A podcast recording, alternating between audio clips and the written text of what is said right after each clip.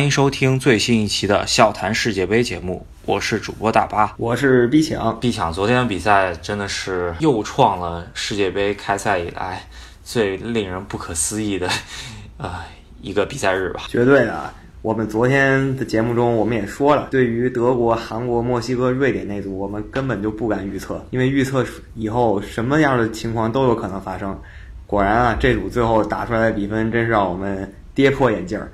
呃，首先我们的预测直接是反过来了，是吧？是啊，因为我们昨天还是按照常规实力来说的吧，看好德国能二比零拿下韩国，然后墨西哥能拿下瑞典。结果完全相反啊！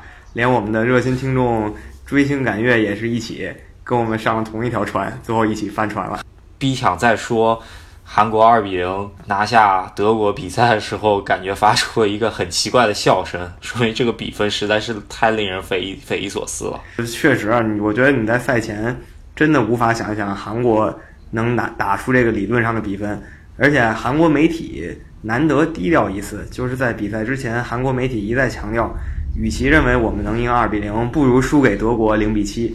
媒体说二比零这个比分呢，主要是因为韩国必须至少赢二比零才能够去跟呃同积三分的德国和瑞典当时去竞争。然后真没想到韩国呃自己争气打出了这个比分。是啊，然后说到韩国自己争气，另一方面就要说墨西哥不争气了。我们其实本来也很看好墨西哥和瑞典这场比赛，两个球队两种完全不同的风格。我们本来希望他们你来我往，互有攻守，最后来一场一比零或者二比一的小胜。哪想到最后这比赛一边倒啊，瑞典三比零直接把老莫尔净胜球打成负数了。咱们还是先一场一场来吧，先把德国这一场讲明白了。勒夫的球队感觉这场这一届比赛就完全是状态，如果说是在非法或者实况游戏里面就是黑的吧？不光是黑的，而且是那个箭头朝下的黑。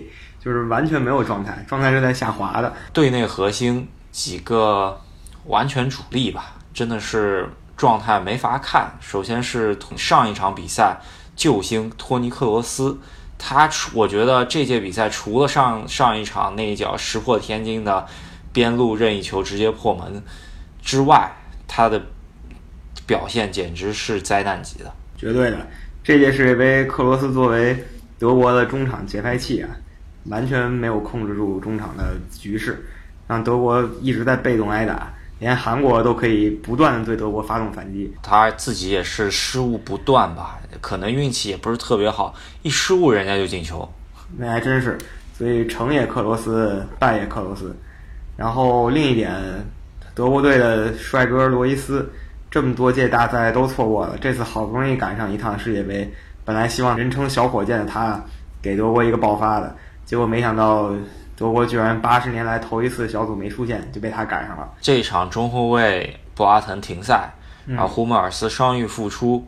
上一场用的还不错的吕迪格吧，呃，因为上一场对阵瑞典有一个呃没有防住对方中锋的球，然后这场上了拜仁的聚勒，呃，其实踢的也不怎么好吧？感觉德国每一个点踢的都不怎么样。再有一个坑点就是他们这个被寄予厚望的中锋维尔纳也是毫无作为吧？这几场比赛看下来，对，因为勒夫自从瓜迪奥拉入主拜仁之后，一直用的都是无锋阵。然后上一届比赛呢，无锋阵打着打着打不穿的话，是然后替补席上还有个神锋克洛泽上来就能把事儿给解决了。然后这一次他带的神锋或者说引号的神锋是戈麦斯。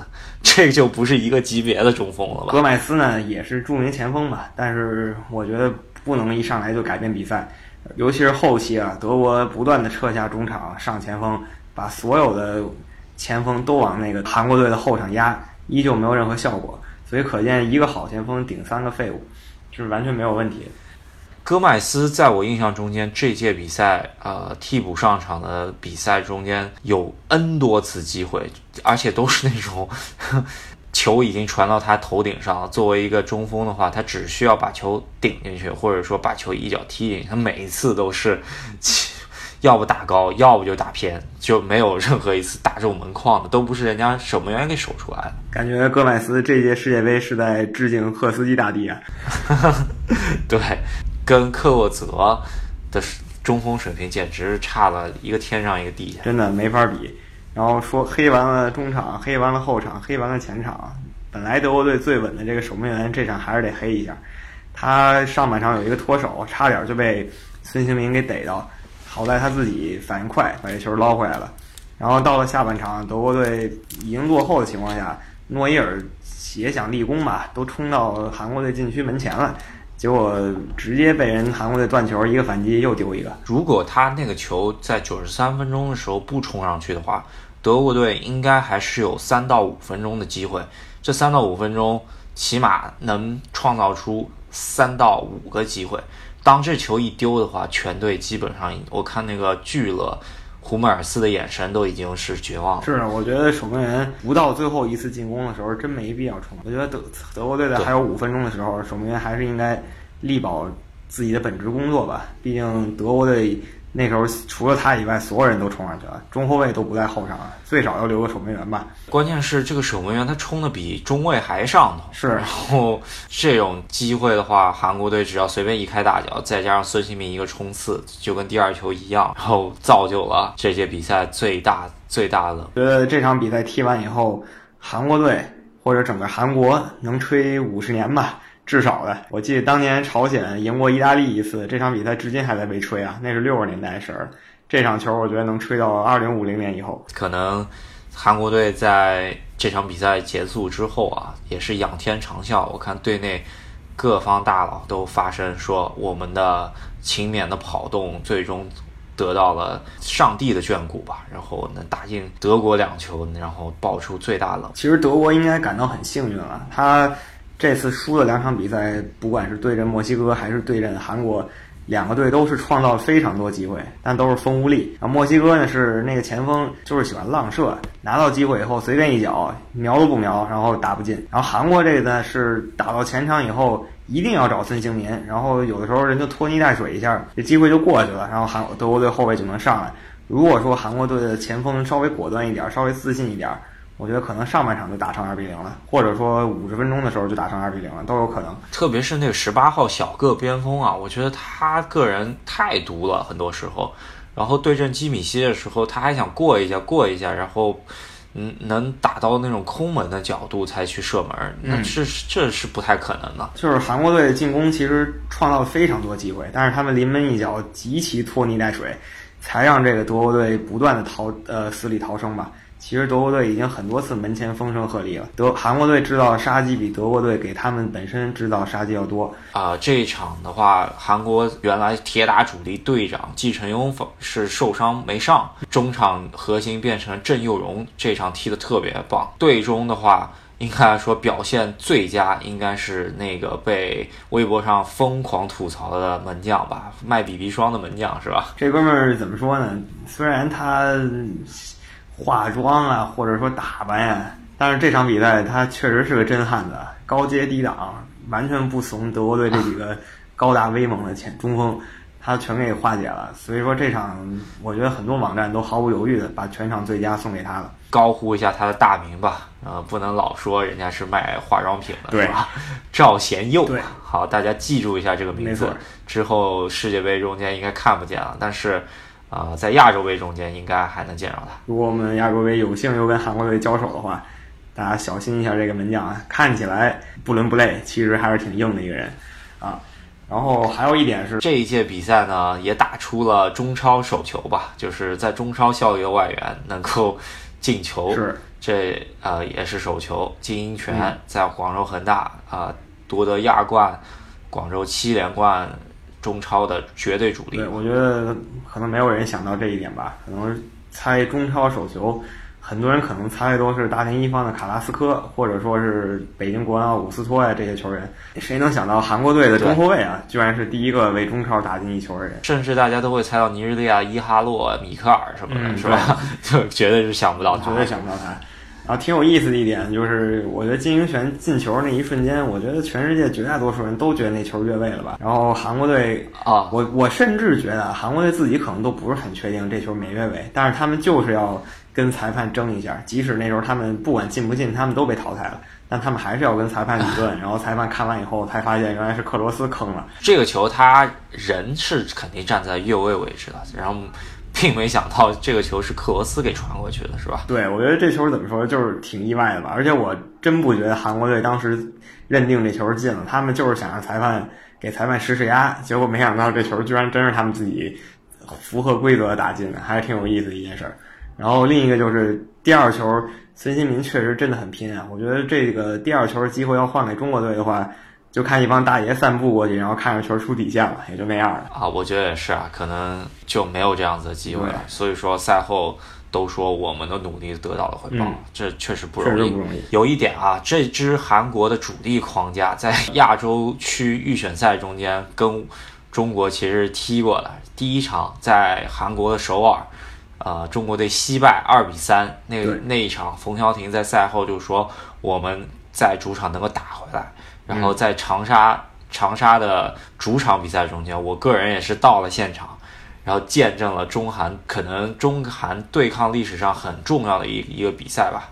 呃，在抗韩历史上，我们总算拿下了一场，呃，在亚洲区真刀真枪的比赛。这那场呢，主要还是孙兴民没上，对，但是国足一比零小胜的那那个镜头呢，我至今还是难以忘怀啊。我也是，当时我看着直播非常激动。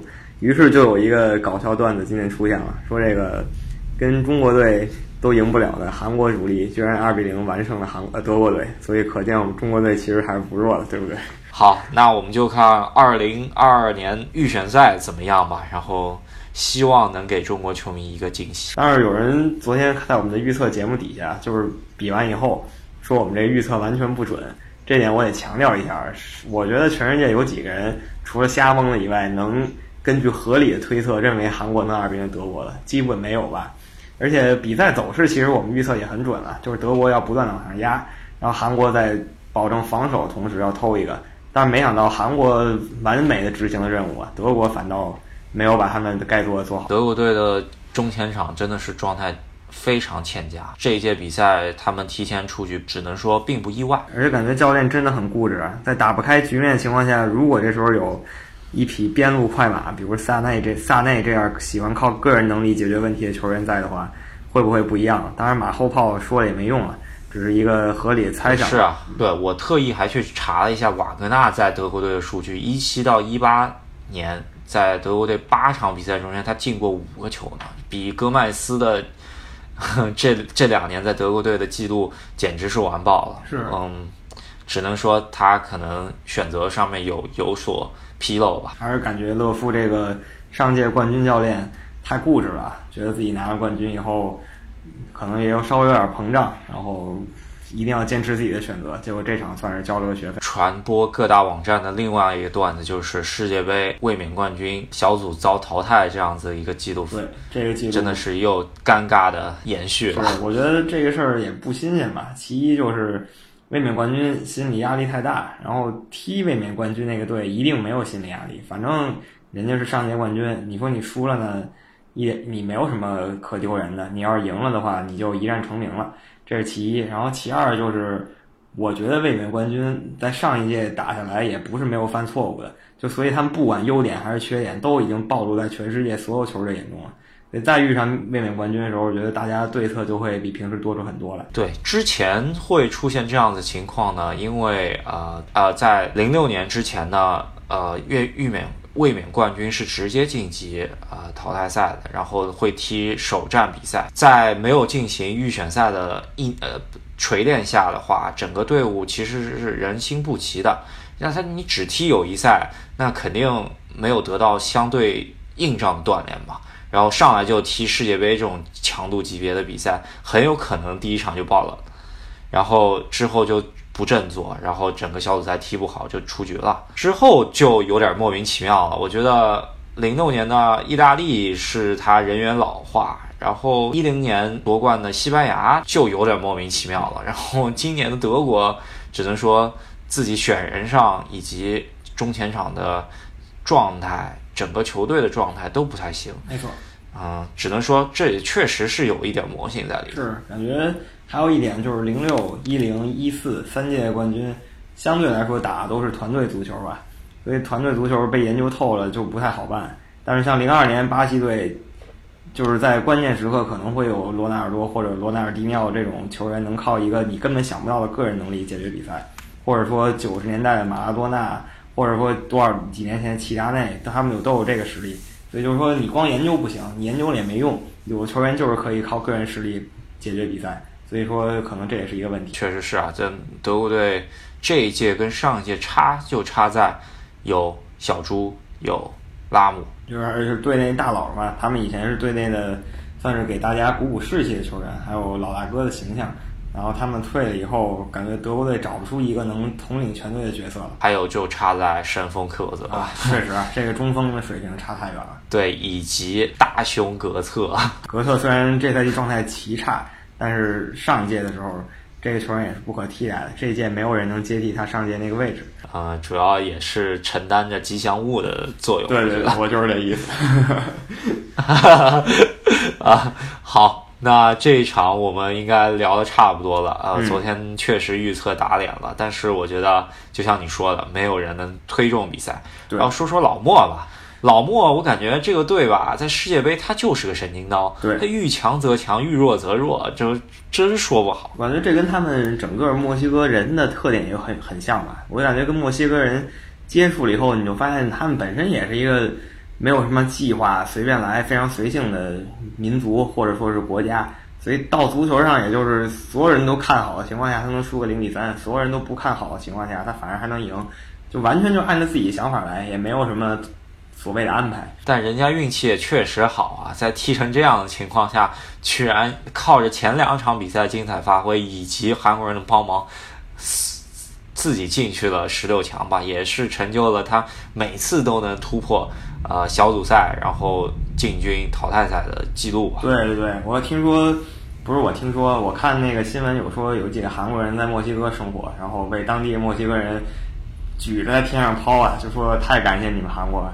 但我心想，那几个韩国人心中肯定很不爽啊，因为如果墨西哥赢了瑞典，那韩国就跟他们一起晋级了。对啊，这就是他呃，墨西哥自己也不帮韩国，韩国帮了。对，你看墨西哥其实是在帮德国的，帮到自己都快被淘汰了，德国也没有能被他们帮进去，所以所以说最后帮他们的韩国反而被他们搞了。墨西哥这一场后防线感觉都在逗逼足球，是的，就感觉后防线评分集体低分吧，加一个后腰。反正就是他们这场完全不知道在干什么，感觉前两场赢完以后，整个人都膨胀了。这场打完直接净胜球变成负数。还是我之前节目说的啊，是上两场踢完之后，他们应该已经在更衣室庆祝啊。前场大佬们都应该说是。啊，这一场就随便踢踢了，可能突然一下又要振作起来，振作不了了。是，啊，我觉得这样子的情况应该在下一场会有所缓解。嗯，但是下一场他面对的可是巴西，所以说缓解了也没啥大用了。呃，呃，这个之后再说。然后，啊，然后我们继续往下说。瑞典的话，出其意料的拿到了小组头名，然后。啊，反而去到下半区，就就就就很神奇啊！下半区没有任何强队，我觉得除了西班牙以外，传统强队就西班牙一个，然后强队加上就是当代强队克罗地亚，下半区就这俩队，还跟他而那两个队要争一个四强席位，所以瑞典现在是非常安全的，而且感觉瑞典这届可能会成为最大黑马。他们从预选赛开始，第一轮淘第一步淘汰荷兰，第二步淘汰意大利，现在又把德国直接挤出小组赛了，所以说。啊，对，瑞典已经连续干掉了三个世界传统强队了，所以说我们可以非常期待一下瑞典表现，不要再小看他了。即使没有巨星伊布，前两天伊布还出来寒酸了一下瑞典队吧，没想到瑞典队最终晋级了，是吧？而且是以这种姿态晋级，非常可怕。到了淘汰赛我们再看。下面可以说一下巴西那组了吧？下一个组的预测，我觉得，呃，如果说下面有观众朋友们给我们说我们的预测非常业余的话，我建议大家好好听一下我们昨天对于巴西组的预测。然后你如果按照我们的预测来买胜平负的话，恭喜你，你就赢钱了。是。如果你听了我们巴西。队那场比赛的比分的话，恭喜你又赢钱了。是的然后你已经可以下天台了。没错，就是我们也说了，德国那组没法预测。我们昨天说了，德国那组就是纯粹就是一个猜，但巴西那组我们是根据合理的想象、合理的脑补，然后给推测出一个比分，果然是巴西二比零战胜塞尔维亚。首先，巴西队这一场绝对是收着踢了。是的，上半场很多机会啊，热苏斯，比方说已经过到最后一人了，然后他就慢慢溜溜悠的往把球往边路带，没有、是真的没有认真踢。然后内马尔也是，呃，喜欢就是一般来说他都人会向前冲，然后过人什么的。这一场基本上选择的都是第一时间传球。没有任何特别多的过人的镜头。蒂特应该还是说，我们先把去呃一比零拿下之后，然后从长计议，看那边比分怎么样，然后呃再来看一下该怎么选吧。对我感觉蒂特已经非常好的控制住了巴西整个队的状态吧。第一场跟瑞士，巴西想赢没赢好，没赢了，当时感觉状态还没出来。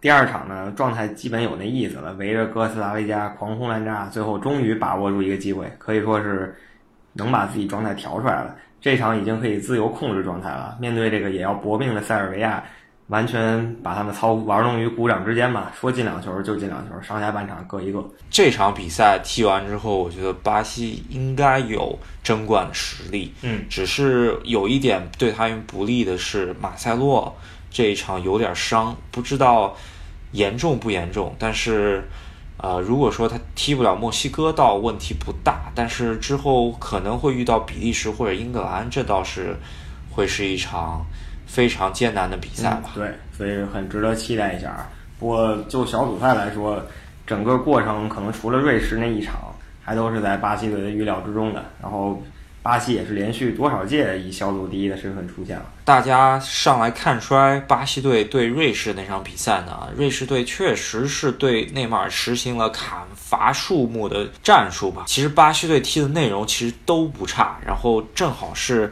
瑞士队的那个门将发威吧，能高接低挡，把巴西队好多机会都给呃化解了。嗯，之后其实巴西的状态还是在那儿，这跟阿根廷队跟德国队踢出的比赛内容是有大相径庭的差别的。所以说我一开始对于巴西队并不是那么慌，只是说呃今天在德国队被淘汰的情况下，我突然害怕有这样子的意外再次发生。但是上来。看了三十分钟比赛之后，一看这巴西掌控比赛的实力啊，就遇到搏命的塞尔维亚队，完全没办法，嗯就说球都摸不着。塞尔维亚被巴西摁得死死的，所以说这场踢完，巴西已经展示了自己的雄心壮志了，而且他们队感觉气氛也不错，然后比分也是一个不疯狂的比分，说明他们也是收拾踢，然后没有把自己的状态尽早的使出来，一切都在为淘汰赛做准备啊！这就是有五个冠军的球队，经验就是不一样。出这个比分呢，主要还是内半边儿半场的时候，瑞士队还是一比零领先着。如果巴西队平自己玩着玩着平了，然后不小心再丢一球的话，那就就淘汰了，是吧？蒂特也不是很敢，然后可能下半场还是让大家好好踢的。对，嗯，蒂亚戈席尔瓦这一场那个头球也确实非常不错。嗯赛后他也说啊，他跟内马尔在训练中间应该是说好了前点。巴西队很有想法，然后很有战术纪律。这场在这届世界杯非常看好巴西，目前来说。然后最后说一下，啊终于进球的哥斯达黎加队吧，他们跟瑞士比赛进完了以后，世界杯所有球队都进过球了。这是一场非常漂亮的进球大战吧，直到最后一分钟，哥斯达黎加扳平比分儿。啊，那个那个球确实，呃，点球是有一点问题的，在在禁区内还是在禁区外。然后，呃，戏剧性就是那个球打到横梁上面，然后弹到瑞士守门员背上再弹进去对了。这个球到底算是瑞士门将的乌龙还是什么？我还还没特别关注。呃，但是这场球进球大战还是非常漂亮。，国际足联啊，官方是把这球定为守门员的乌龙了，进了不进，这个积分都能让瑞士出现了，所以影响不是那么大吧？主要瑞士在下半场的时候各也不想多进球，因为他们一多进球就会比巴西队呃净胜球上面有优势，然后会去到小组第一。没人想去小组第一，现在。对，现在想去小组第一的都是硬汉的，都是去作大死的。那我们。简述一下上下半区的球队，嗯，就是说，我看到朋友圈里面有一个人转发了一下，上半区的所有球队拿过世界杯数是十个，下半区的所有球队拿过世界杯数，现在为止是一个，极限就是两个，可能也就，啊，极限就是两个，因为就是英格兰六六六年那个世界杯吧，上半区已经是。